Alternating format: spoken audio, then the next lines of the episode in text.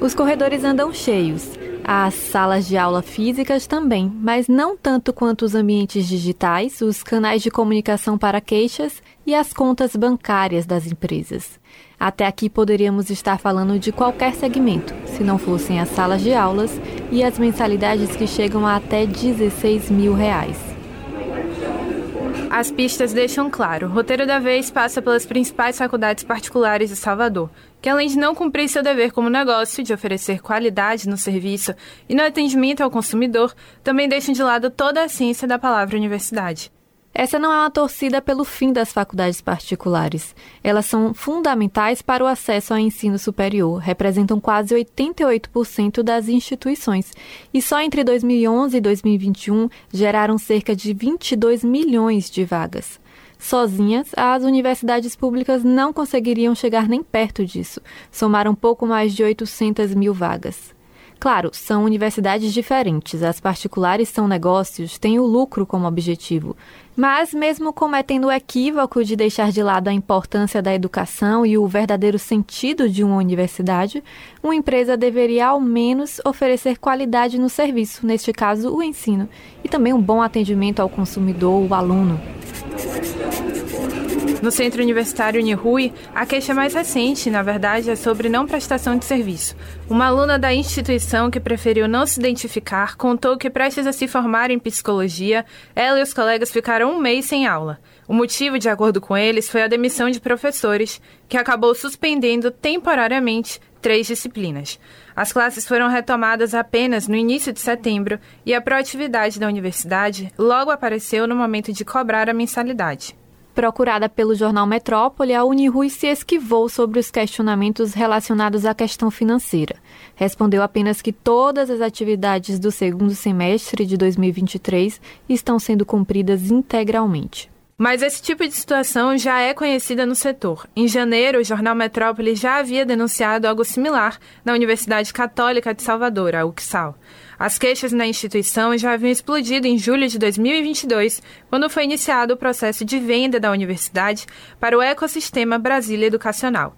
Antes da transação, a UXAL acumulava uma série de dívidas e acabou demitindo um grupo de docentes, sem justa causa. Alunos passaram então a reclamar do impacto disso nas aulas. Os últimos anos marcaram um boom nas transações do ensino superior. Só entre 2021 e o primeiro semestre de 2022 foram 91 instituições vendidas para grandes grupos. A Bahia entrou nessa. Empresas de fora do estado e até do Brasil compraram faculdades e as transformaram em máquinas que prometem um sucesso profissional. Abriram mão da relação cultural com o Estado, do compromisso com o pensamento, com a pesquisa, com os valores humanistas e com o verdadeiro sentido de uma universidade.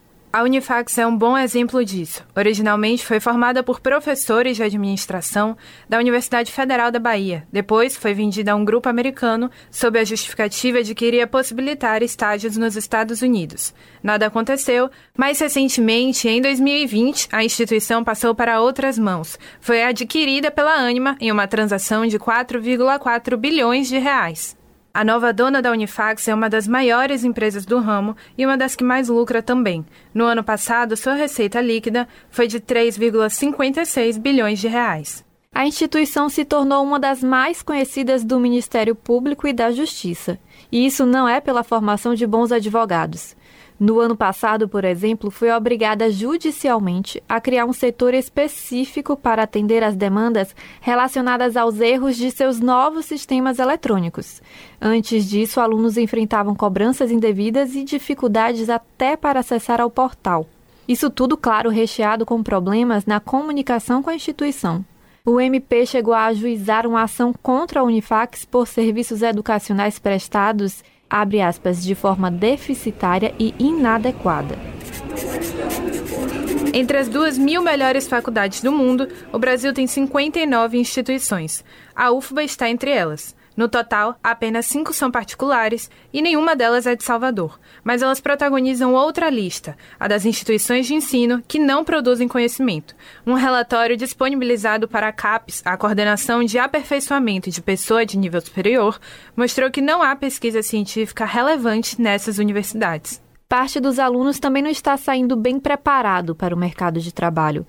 Pelo menos é o que aponta o próprio Ministério da Educação quando revela que mais de 40% desses cursos tiveram desempenhos considerados ruins na última edição do ENAD, o Exame Nacional de Desempenho dos Estudantes. Então, se não há produção de conhecimento, não há ensino de qualidade, não há valores humanistas de uma universidade e nem um bom atendimento ao aluno, só há mesmo o lucro. Essa matéria completa você pode conferir na edição mais recente do Jornal Metrópole. Letícia Alvarez e Mariana Bamberg para a Rádio Metrópole.